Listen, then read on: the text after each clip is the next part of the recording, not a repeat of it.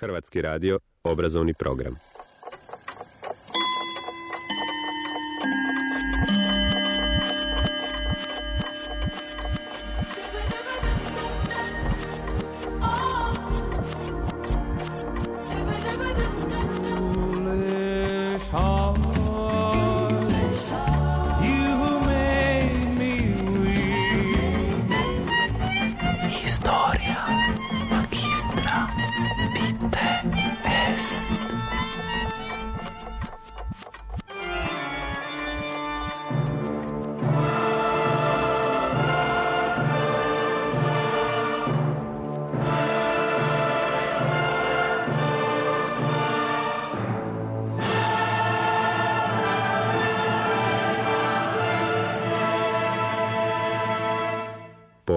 Četvrtkom.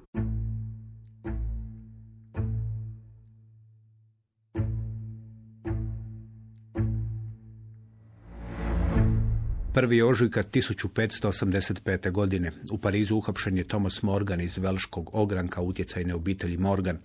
On je nekada bio tajnik nadbiskupa od Yorka, kasnije i Lorda Shrewsburya, Morgan je bio gorljivi katolik. Za vrijeme službe kod Lorda Shrewsbury upoznao je Mary, kraljicu Škotske, koju je njezina rođakinja, kraljica Engleske Elizabeta I, dala zatočiti kada je Mary pobjegla iz svoje kraljevine. Mary je Škotske morala pobjeći zbog niza razloga. Kao gorljiva katolkinja pokušala je u Škotskoj voditi protureformacijsku politiku. Udala se za Henrya Stuarta, Earla od Darnleya nakon što je on sa svojim prijateljima ispred nje ubio njezinog tajnika Davida Ricija, ona se udaljila od supruga koji je nakon toga ubijen. Mary su optužili da je sa svojim navodnim ljubavnikom Jamesom Hepburnom, četvrtim Earlom od Bothwella, skovala urotu protiv supruga. Suočena s revoltom u Škotskoj, Mary je potražila sklonište kod rođakinje Elizabete. Njezina rođaka Elizabeta, kćer Henrika VIII, koji je odvojio crkvu u Engleskoj od katoličke crkve i tako pokrenuo sukob s katoličkim silama u Europi, nije htjela da Mary, koja je još zbog rođačke veze bila i moguća nasljednica engleskog prijestolja, bude na slobodi. I dala je zatočiti Mary. Njezin tamničar bio je Lord Shrewsbury. Tako je Thomas Morgan upoznao Mary i postao njezin pouzdanik. Godine 1585. njegov je posao bio da osigura da Mary iz zatočeništva šifriranim pismima komunicira s važnim ljudima Europe. 1. ožujka 1585. Morgan je sa šifriranim pismima za kraljicu Mary uhapšen u Francuskoj. Steven Budijanski u knjizi Gospodar špijuna njezinog veličanstva piše. Morgan je uhapšen i odveden u Bastilju. Njegovi su papiri zaplijenjeni, ali kada je engleski veleposlanik inzistirao da Morgan i njegovi papiri budu odmah predani njemu, francuski kralj oklijevao. Na koncu odlučeno je da se Morgan ne preda Englezima. Njegove papire francusko vijeće predalo tajniku dvora po imenu Jean Arnaud de Cherel, koji je nekad radio u veleposlanstvu u Londonu, govorio engleski i čak nedavno iz Pariza poslao učtivo pismo gospodinu tajniku engleske kraljice Walsinghamu, uz koje je bio i dar, marmelada od dunja. Šarelu je naloženo da dokumente preda engleskom veleposlaniku Sir Edwardu Staffordu. On je bio problem. Imao je veze, bio je iz plemenite obitelji. Njegova majka bila je jedna od Elizabetinih dvorskih dama. Bio je razdražljiv, nesiguran, pun nezadovoljstva. Nedavno se ponovno ženio. Za ženu je uzeo Lady Douglas Sheffield, koja se najviše isticala po tome da ju je nedavno odbacio Robert Dudley, prvi Earl od Leicestera i Elizabetin pouzdanik, s kojim je imala nezakonito dijete, te da je bila iz obitelji Howard, koja se istaknula svojim katoličanstvom i upletenošću u Merine urote. Zbog njezine vjere postavljala su se pitanja o njezinoj odanosti i utjecaju na Stafforda. Nitko nije dovodio u pitanje njezinu mržnju prema Lesteru i kraljici Elizabeti.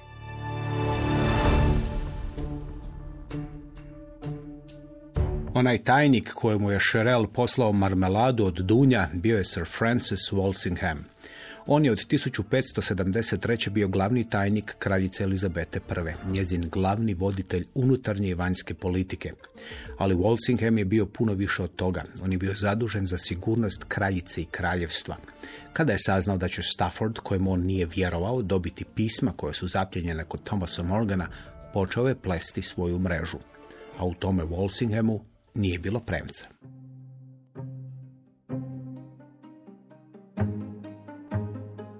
Sir Francis Walsingham nije podnosio Stafforda koji je iskoristio svoje veze kako bi bio imenovan za veleposlanika u Parizu. Walsingham Stafforda nije obavještavao o važnim odlukama, često je dovodio u pitanje odanost njegove žene Kruni. Jednom su Walsinghamovi ljudi zaplijenili Staffordova privatna pisma i neka od njih dali na uvid njegovoj supruzi. Ali sada je Stafford trebao dobiti Morganova pisma i htio se dokazati. Među zapljenjenim Morganovim dokumentima bilo je i devet ključeva za šifru. On će uz pomoć njih dešifrirati pisma i o tome obavijestiti kraljicu Elizabetu. Steven Budijanski piše. Avaj ništa nije postigao.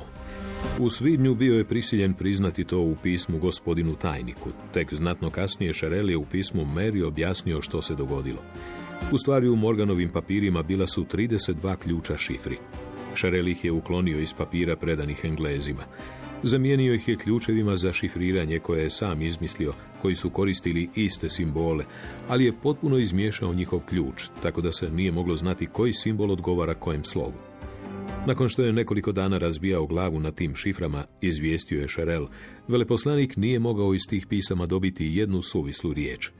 U međuvremenu, kada sam se vratio gospodi u vijeću, rekao sam im o svemu ovome i oni su se puno smijali.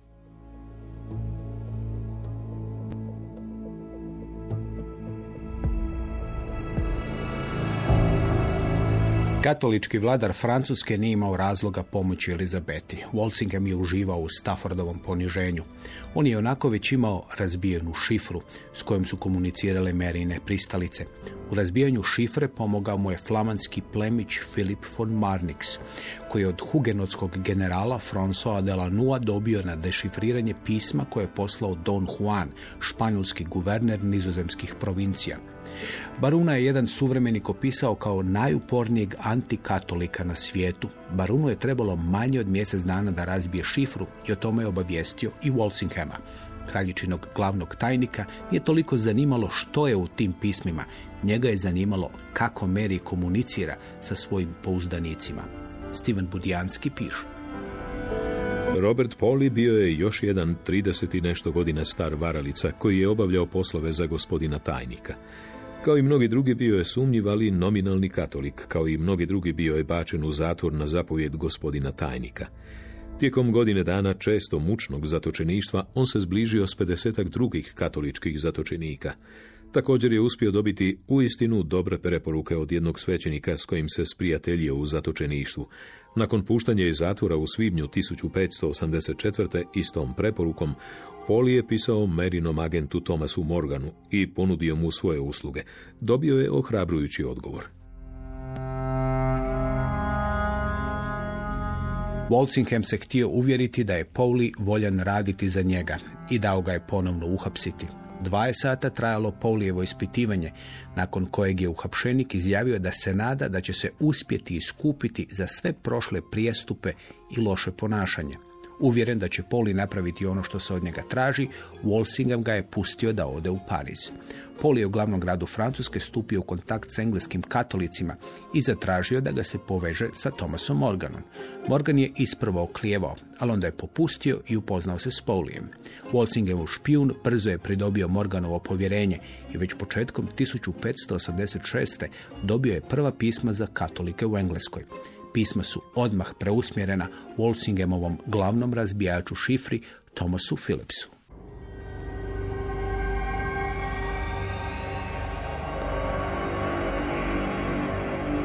Robert Pauli otkrio Walsinghamu puno toga. Morganovu poruku katoličkoj stranci u Engleskoj da bude hrabra i da se nada, te namjeru da osigura sigurnu komunikaciju između novog francuskog veleposlanika i Mary.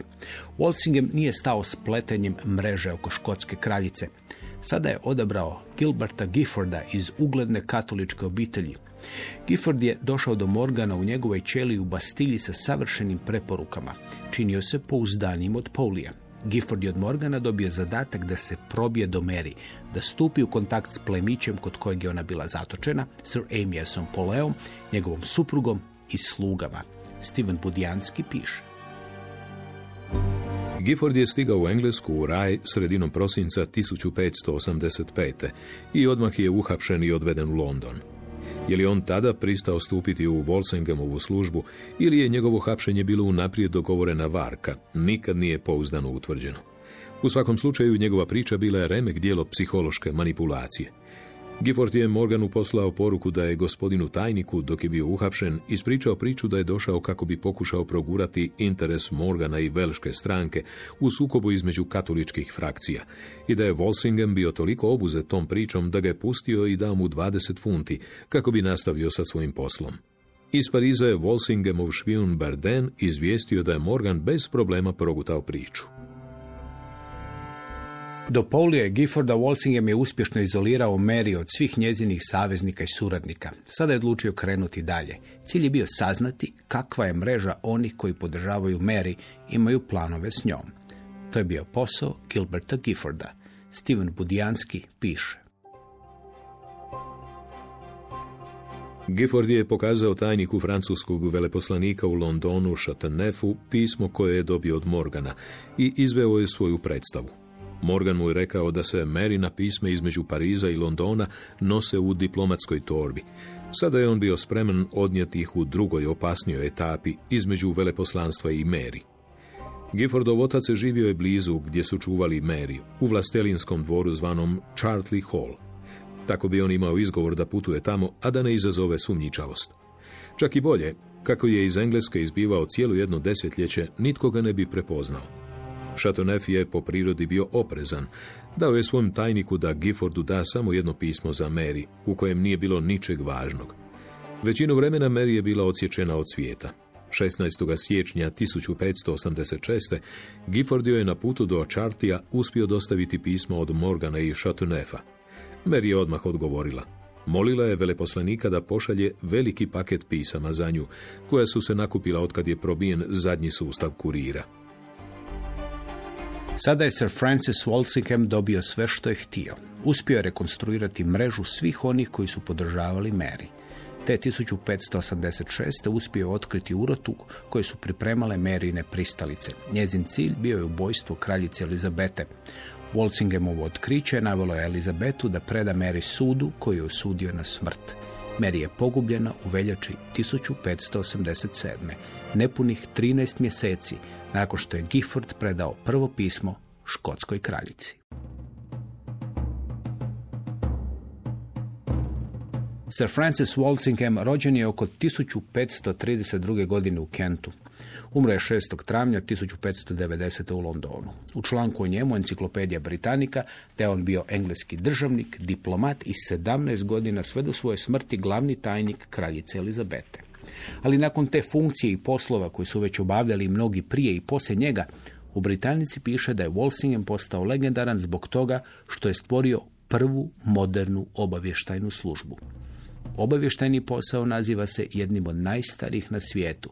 U sljedećih nekoliko povijesti četvrtkom govorit ćemo o tom drevnom poslu. Naš sugovornik je profesor dr. Mirko Bilonđić, socijeka za sociologiju Filozofskog fakulteta u Zagrebu. Obavještajno djelovanje, kako ga danas shvaćamo, ili ako se vratimo u povijest, njegov dominantni dio, a to je ono što se danas naziva špionažom, je naprosto prisutno od kad postoje prvi oblici ljudskog društvenog organiziranja.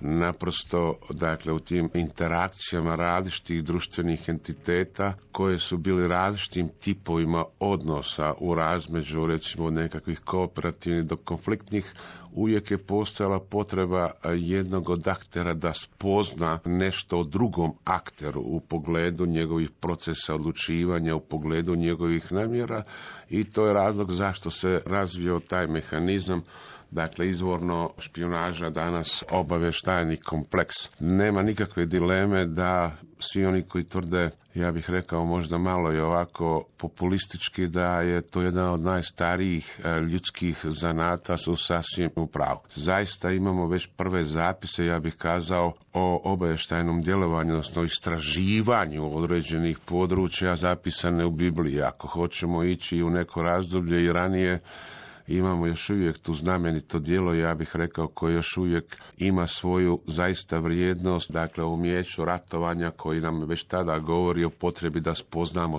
sebe, da spoznamo protivnike ili neprijatelje i da je to u stvari okvir na osnovu kojeg možemo donositi odluke. Naravno, to nam već tada dalo, ja bih rekao, jednu definiciju što je to intelligence ili obavještajno djelovanje. Izvorno, intelligence u svakom pogledu podrazumijeva nekakav proces istraživanja socijalne okoline koji je usmjeren na prikupljanje određenih tipova informacija i podataka koji se posebnim ondje nekakvim procesima analitičkim pretvaraju u nekakav korpus znanja na osnovu kojeg se donose odluke. Pa jedne odluke trebaju državnici za donošenje odluka u socijalnoj međunarodnoj okolini. Druge tipove odluka recimo trebaju vojni zapovjednici. Ako ćemo to sad prevesti na današnji ovaj svakodnevni jezik. Treći tip odluka trebaju protuteroristički sistemi u odnosu na terorističke organizacije. Ako ćemo otići na ovaj, ovaj neki drugi sektor, neke odluke trebaju menadžeri danas u funkcioniranju u poslovnom svijetu i to je u stvarnosti ono što jeste ovaj intelligence. Dakle, intelligence najjednostavnije možemo prevesti kao znanje ali znanje koje je specifično, što znači da je to dakle, znanje koje nastaje na temelju podataka i informacija o internoj i eksternoj socijalnoj okolini,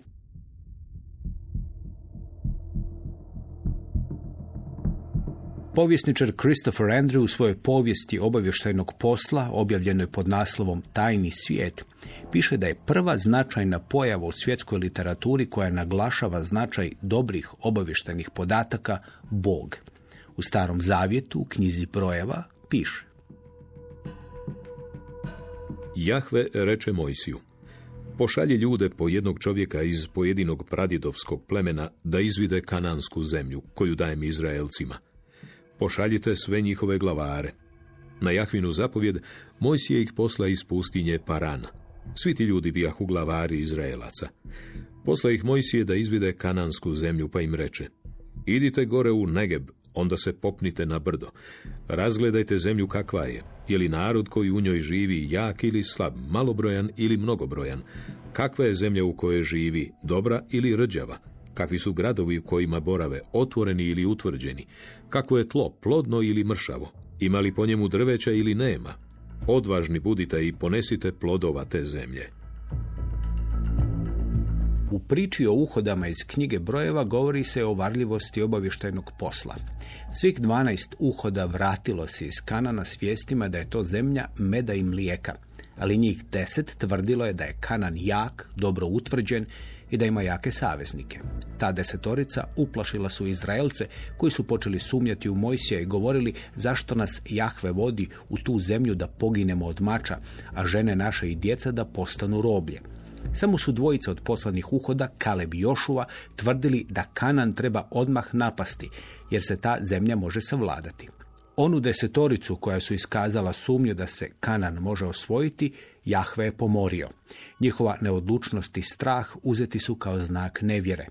Jedan od dvoje uhoda koje je Jahve poštedio, Jošua, naslijedio je Mojsija kao vođa izraelskih plemena i pod njegovim suvodstvom Izraelci ušli u obećanu zemlju. U knjizi o Jošuvi nalazi se još jedna od prvih špijunskih priča.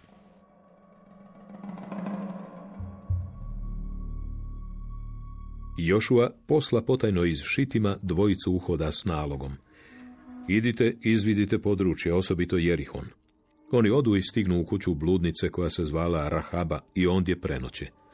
To bude javljeno kralju Jerihonskom. Evo, stigoše noća s ovamo neki ljudi od sinova Izraelovi da izvide zemlju. Tada kralj Jerihonski poruči Rahabi, izvedi ljude koji su došli k tebi, koji su ušli u tvoj dom, jer su došli uhoditi ovu zemlju. Ali žena uze ona dva čovjeka, sakri ih i reče. Istina, ti su ljudi došli k meni, ali ja nisam znala odakle su. Kada se u sumrak zatvarah u gradska vrata, oni odoše i ja ne znam kamo su krenuli. Požurite se za njima, jer ih još možete stići. A ona ih bijaše izvela na krov i sakrila ih pod netrveni lan, što ga je ondje razastrla.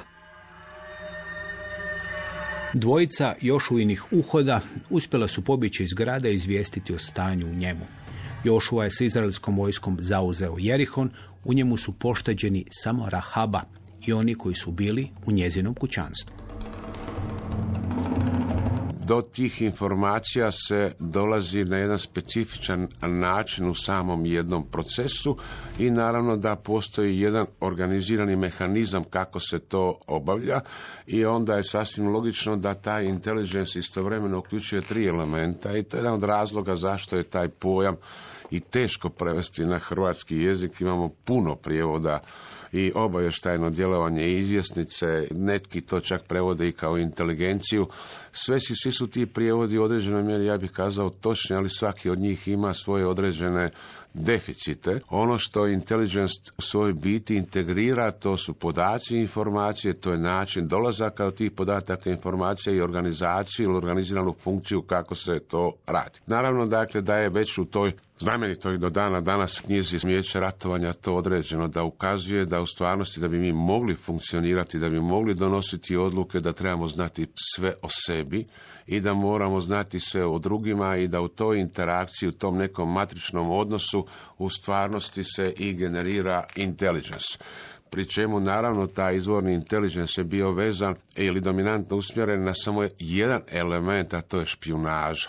Špionaža i obavještajno djelovanje generalno ili obavještajni kompleks nisu sinonimi. Špionaža se odnosi samo na ono što je usmjereno na tajne procese prikupljanja podataka ili na procese prikupljanja podataka koje neki akter određuje kao tajne. Intelligence je puno širi od samo tajnosti, odnosno od samo tajnih podataka.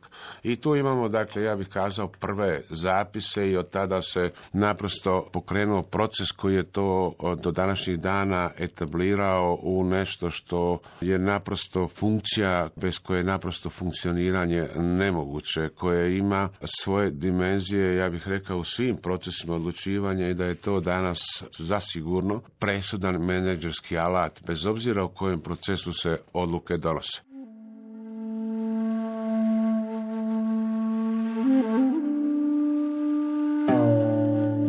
Sun Tzu je kineski strateg i vojskovođe koji je živio u petom stoljeću prije Krista. Za njega se kaže da je napisao umjeće ratovanja, prvu poznatu raspravu o ratu.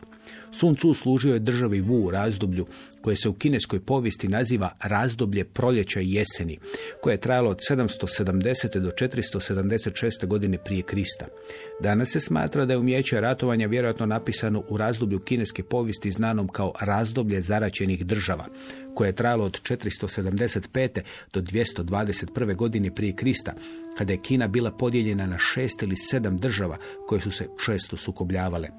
13. zadnje poglavlje umjeća ratovanja posvećeno je špijunima. To poglavlje počinje ovako. Kad se pokrene velika vojska i rat oduži u nedogled, država će osiromašiti, a narod će biti iscrpljen. Nije čovječan onaj tko se prvo ne obavijesti o stanju prilika u neprijateljskoj vojsci i tko svoje špijune dobro ne nagradi. Takve vojskovođe nisu sposobne voditi vojsku i služiti svojoj državi. Oni se ne odlikuju osobinama koje su potrebne da bi se ostvarila pobjeda. Pametan vladar i mudar vojskovođa pobjeđuju uz pomoć valjane obavještenosti i dobrog predviđanja. Predviđanje nije dar koji dolazi s neba, niti na osnovi ranih primjera ili putem proračuna. Predviđanje se izvodi na osnovi podataka do kojih dolaze oni koji dobro poznaju prilike neprijatelja.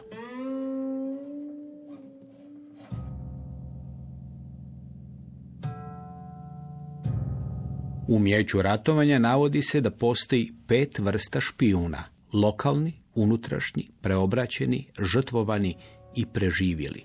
Tih pet vrsta ovako se opisuje.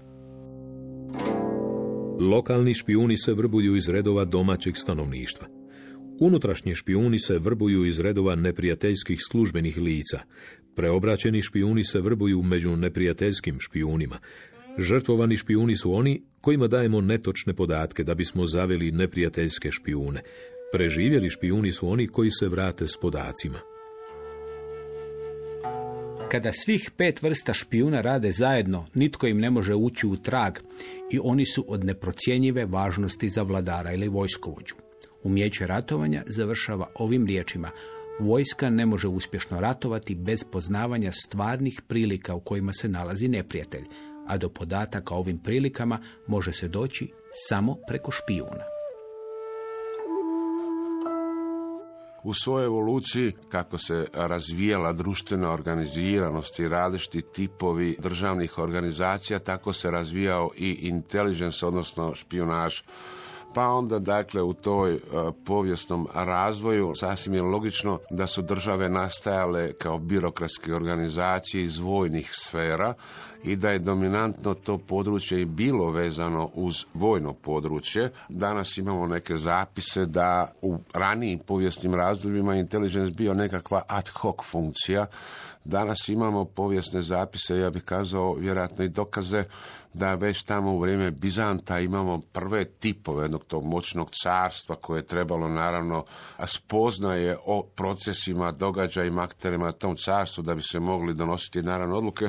Imamo prve dakle zapise da već tada postoje organizirana obavještajna djelatnost. Ono što sigurno znamo u povijesti a to je vrijeme dinastije Tudora, to je vrijeme kraljice Elizabete I, koja je u specifičnim odnosima sa papom, papijskom državom i koja je u jednom trenutku ekskomunicirana. Naravno da se u tom kontekstu to doživljavalo kao mogući udar na tron, i tada kreće ono što je u povijesti ostalo, ja bih rekao, višestruko znamenito zapisano, a to je da imamo 1573. godinu i Sir Francis Walsingema, koji je u povijesti zapisan kao utemeljitelj prve zaista institucionalizirane obavještajne institucije. Dakle, njegova uloga, s obzirom na taj odnos i poziciju kraljice, je bila da zaštiti tron. I on je naravno formirao obavještajni sistem koji je naravno istraživao tu eksternu socijalnu okolinu, naravno povezano sa internom,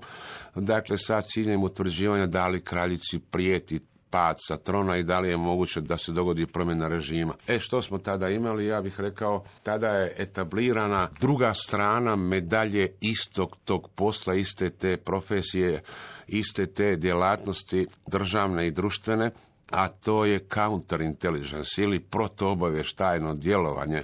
Dakle, intelligence i counterintelligence, obavještajno i protoobavještajno djelovanje su dvije strane iste medalje, pri čemu je obavještajno djelovanje nešto što je opazivnog karaktera, dakle usmjereno na generiranje nekakvih znanja za procese odlučivanja i donošenja odluka, dok je protuobavješteno djelovanje usmjereno na vlastitu sigurnost, upravo između ostalog i u odnosu na te obavještajne operacije. I od tada imamo etablirano definitivno ono što je esencijalno, izvorno intelligence, koji ima dvije dakle funkcije, dvije uloge. Prva je procesi prikupljanja podataka i generiranje znanja i druga funkcija je intelligence zaštita vlastitih operacija, vlastitih tajni, odnosno vlastite, ostvarenja vlastite sigurnosti u odnosu na institucionalizirane i dakle neinstitucionalizirane obavještajne operacije.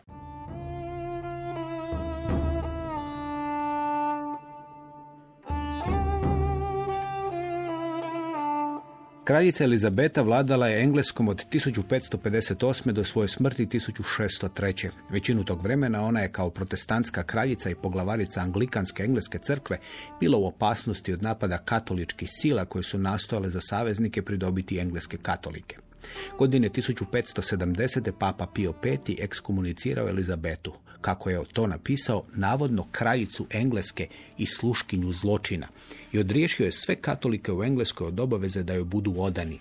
Već sljedeće godine planiran je prvi pokušaj ubojstva Elizabete. Ta je urata nazvana po bankaru iz Firence koji živi u Londonu, Robertu di Ridolfiju, koji je godinama potajno engleskim katolicima davao novce koje su slali Pio V i španjolski kralj Filip II.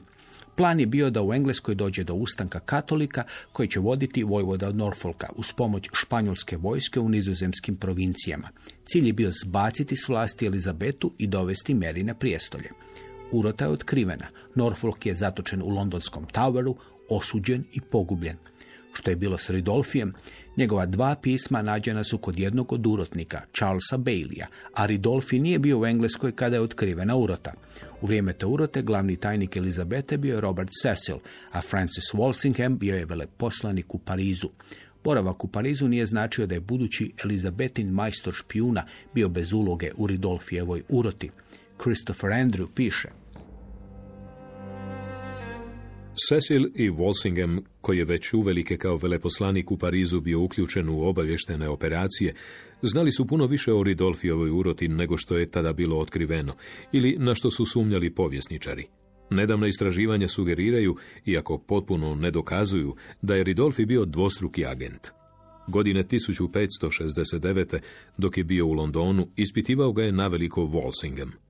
Ispitivanje se nije vršilo kao što je to bio slučaj kada je u pitanju izdaja u londonskom Toweru, već u Walsinghamovoj kući u Aldgateu. Vjerojatno je da je Ridolfi priznao svoju ulogu financijskog posrednika prema engleskim katolicima, te je otkrio španjolske i papine planove da Mary zamijeni Elizabetu na prijestolju. Iako su detalji o onome što je dogovoreno nejasni, Ridolfi je pušten nakon mjesec dana. Walsingham, uz Cecilovo dopuštenje, čini se da je odlučio da je najbolji način da se osujeti pokušaj da se Ridolfi iskoristi kao rizničar urote koja treba dovesti Meri na vlast taj, da ga se vrbuje kao dvostrukog agenta, koji će dati podatke o napretku urote i tako omogućiti da se ona zaustavi u prigodnom trenutku. Taj se trenutak pojavio kada je Bailey uhapšen u doveru, tako je omogućeno da se objavi postojanje urote, a da se ne otkrije Ridolfi kao dvostruki agent.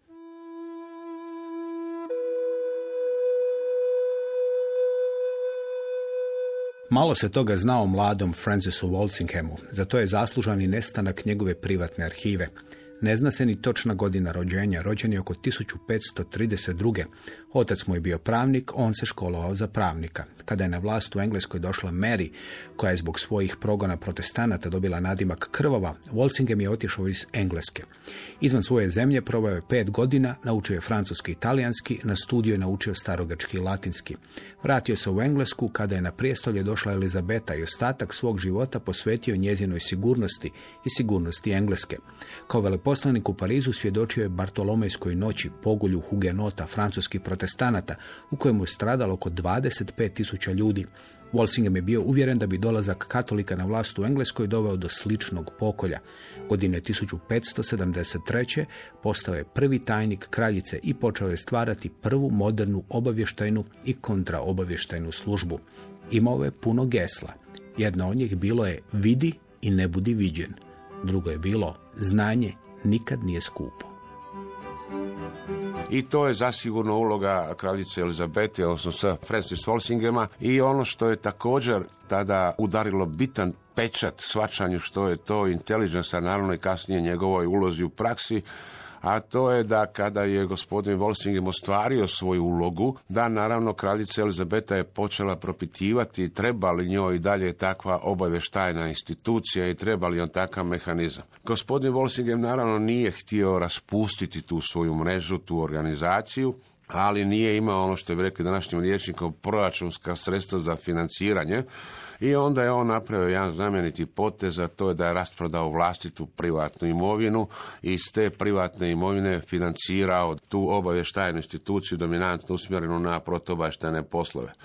I ostalo je u povijesti zapisano kada je upitan zašto je to napravio, a on je kazao nešto što je presudno, ja bih kazao, obilježilo obavještajni mehanizam, a to je da je to napravio da znanje nikad nije skupo. I to je temelj onoga što je intelligence. U kasnijoj toj evoluciji, kako se razvijele države, već tamo, dakle, od druge polovine 19. stoljeća zaista već kreću procesi institucionalizacije tog cijelog mehanizma, tada dominantno u vojnoj sferi i to je jedan proces koji je zahvatio sve tadašnje države, primus inter pares ili prvi među jednakima, naravno su bile najmoćnije države u tom razdoblju.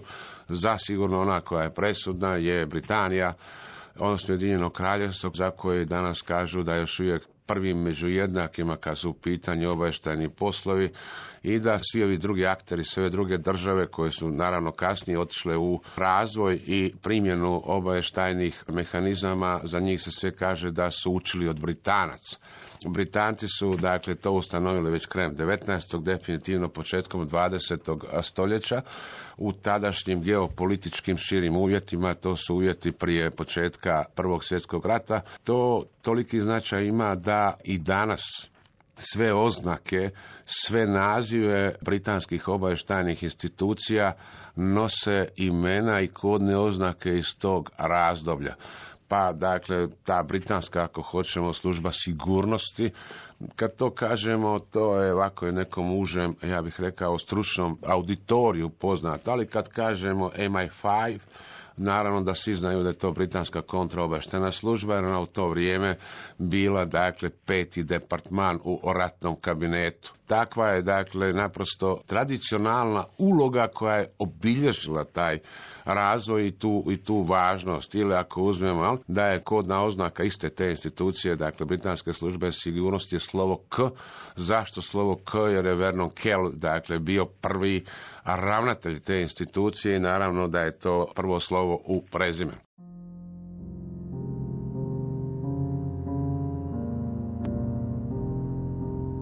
Svijet je od francusko-pruskog rata koji je završio stvaranjem Njemačkog carstva 1871. do Prvog svjetskog rata živio bez velikog sukoba između svjetskih sila. To je značilo i da je obavještenim službama pala važnost. Velika Britanija, zemlja u kojoj su nastale prva moderna obavještena kontraobavještena služba, ukinula je odjel za dešifriranje 1844. A obavješteni odjel koji je nastao za vrijeme vladanja carice i kraljice Viktorije imao je uči Burskog rata godišnji budžet od 600 funti, koji se uglavnom trošio na putovanje pripadnika obavještajnog odjela u zemlje za koji su bili nadležni. Ni zato nije bilo dovoljno novaca. Godine 1899. Lord Edward Gleichen žalio se da je obavještajni put u Crnoj Gori morao platiti iz 90 funti iz svog džepa. Početkom 20. stoljeća situacija u Europi počela se zaoštravati.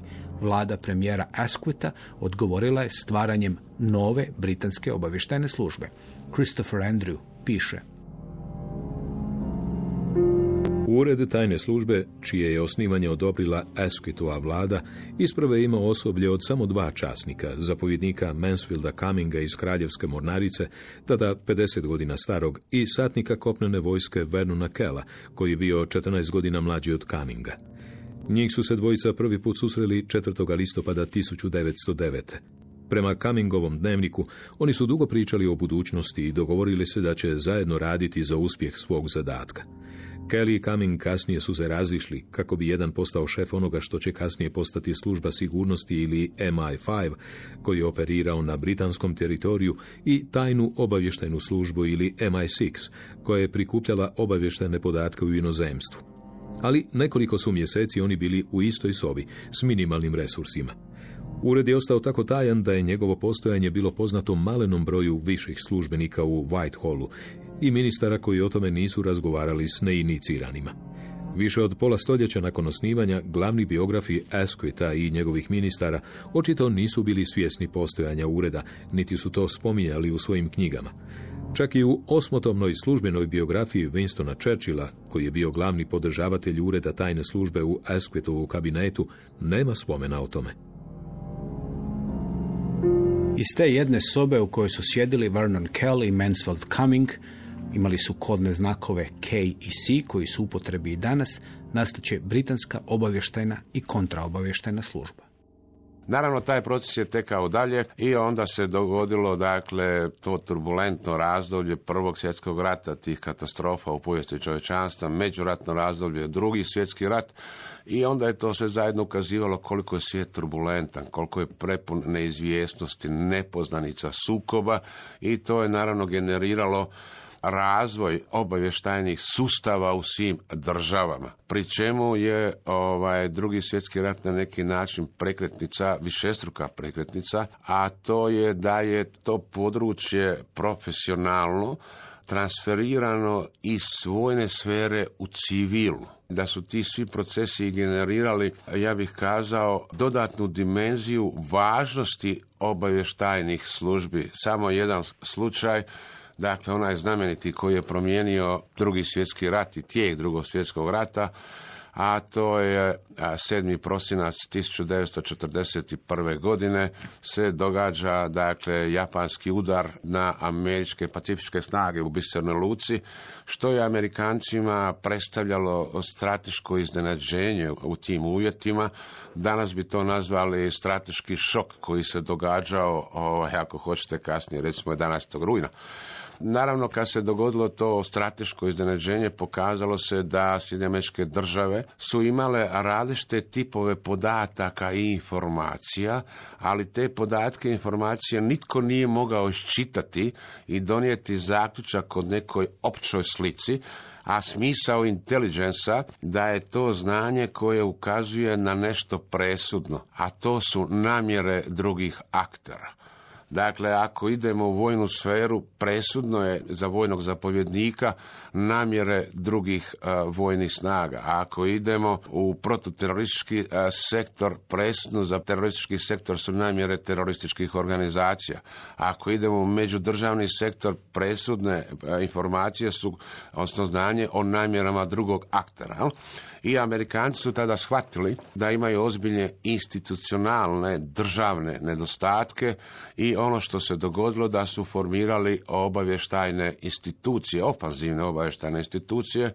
Do tada u Americi ne postoji ništa osim Saveznog istražnog ureda, ali Savezni istražni ured nije obavještajna institucija, to je policija na razini Sjedinjenih američkih država kao države koja ima ovlasti istraživati kaznena djela koja ugrožavaju Ameriku kao državu, kao cjelinu, a ne bilo koji od saveznih država.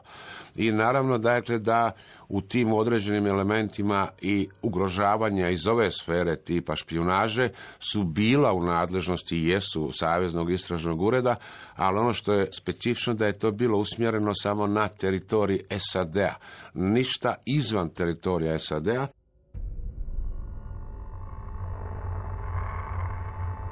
Godine 1927. Vincent Astor, nakladnik, građevinski poduzetnik i multimilijunaš, osnovao je amatersku obavještenu skupinu koja je bila poznata kao SOBA.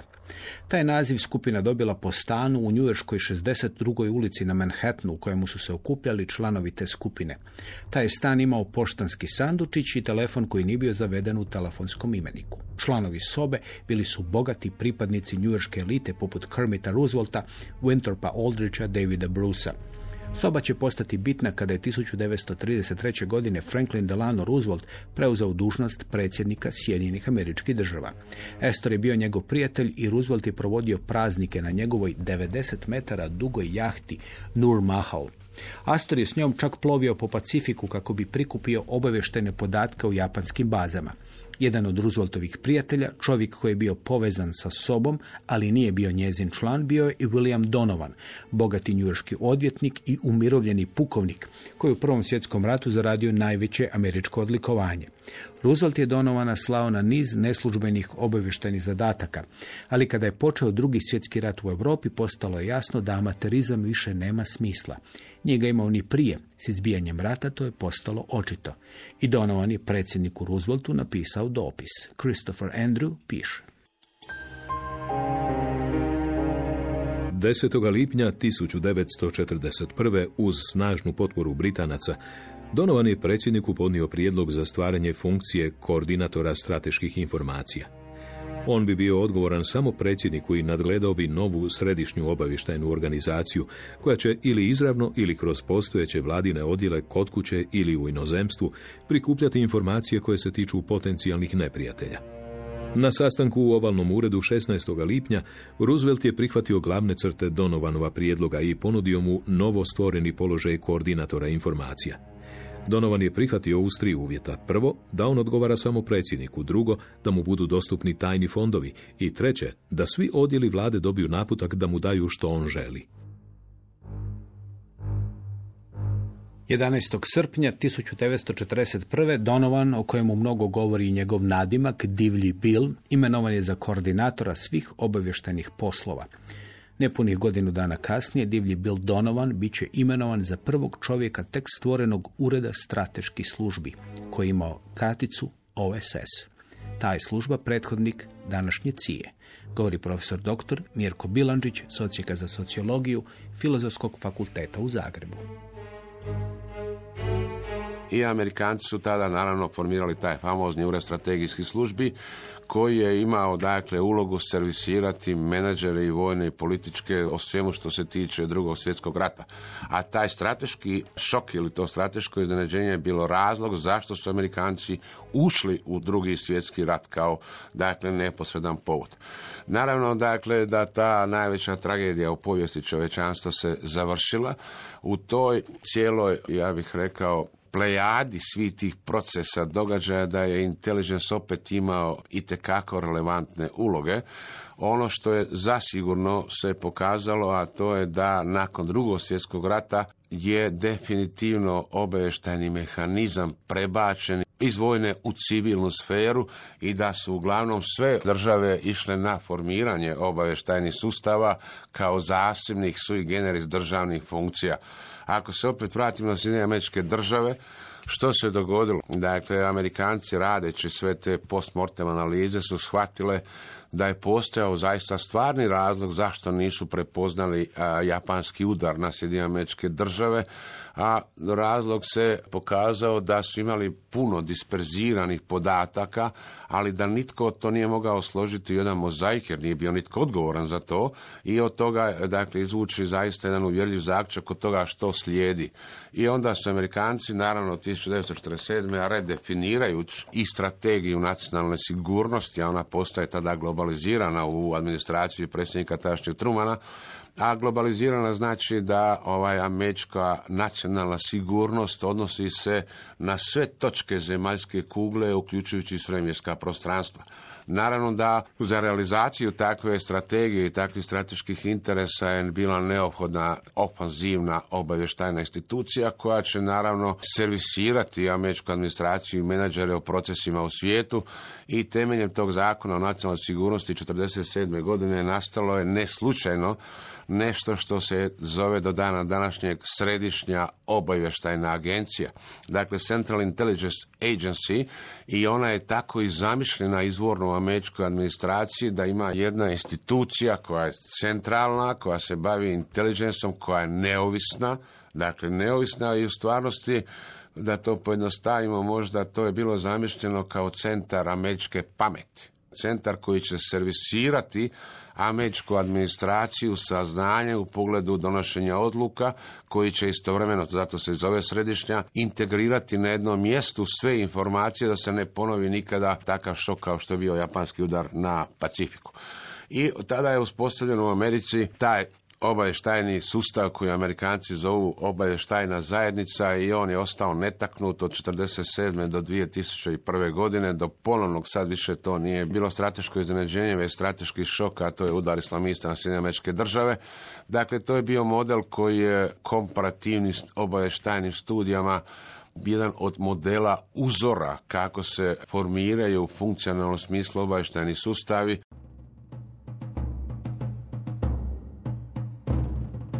Najveći uspjeh Sir Francisa Walsinghama bio je neuspjeh španjolske nepobjedive armade da u suradnji sa španjolskim trupama u Flandriji osvoji Englesku. Nakon toga Lord Henry Seymour, jedan od zapovjednika engleske mornarice, napisao je Walsinghamu pismo u kojemu je pisalo Neću vam laskati, ali više ste izborili perom nego mnogi u našoj engleskoj mornarici. Nakon kraha španjolske armade, Walsingham je poživio još dvije godine. Kada je umro, iza sebe ostavio dugove. Dobar dio svoje špijunske mreže financirao je iz svog džepa. Prije smrti zatražio je da ga ne pokopaju s počastima koje se obično daju čovjeku njegovog položaja. Pokopan je bez pompe u katedrali Svetog Pavla. Na epitafu je pisalo Znao je namjere stranih zemalja, takav je bio njegov žar da svoje zemlji čini dobro pola tisućljeća nakon Walsinghama obavještajne službe su goleme organizacije koje u pravilu nemaju problema s financiranjem. O tome sljedećeg četvrtka.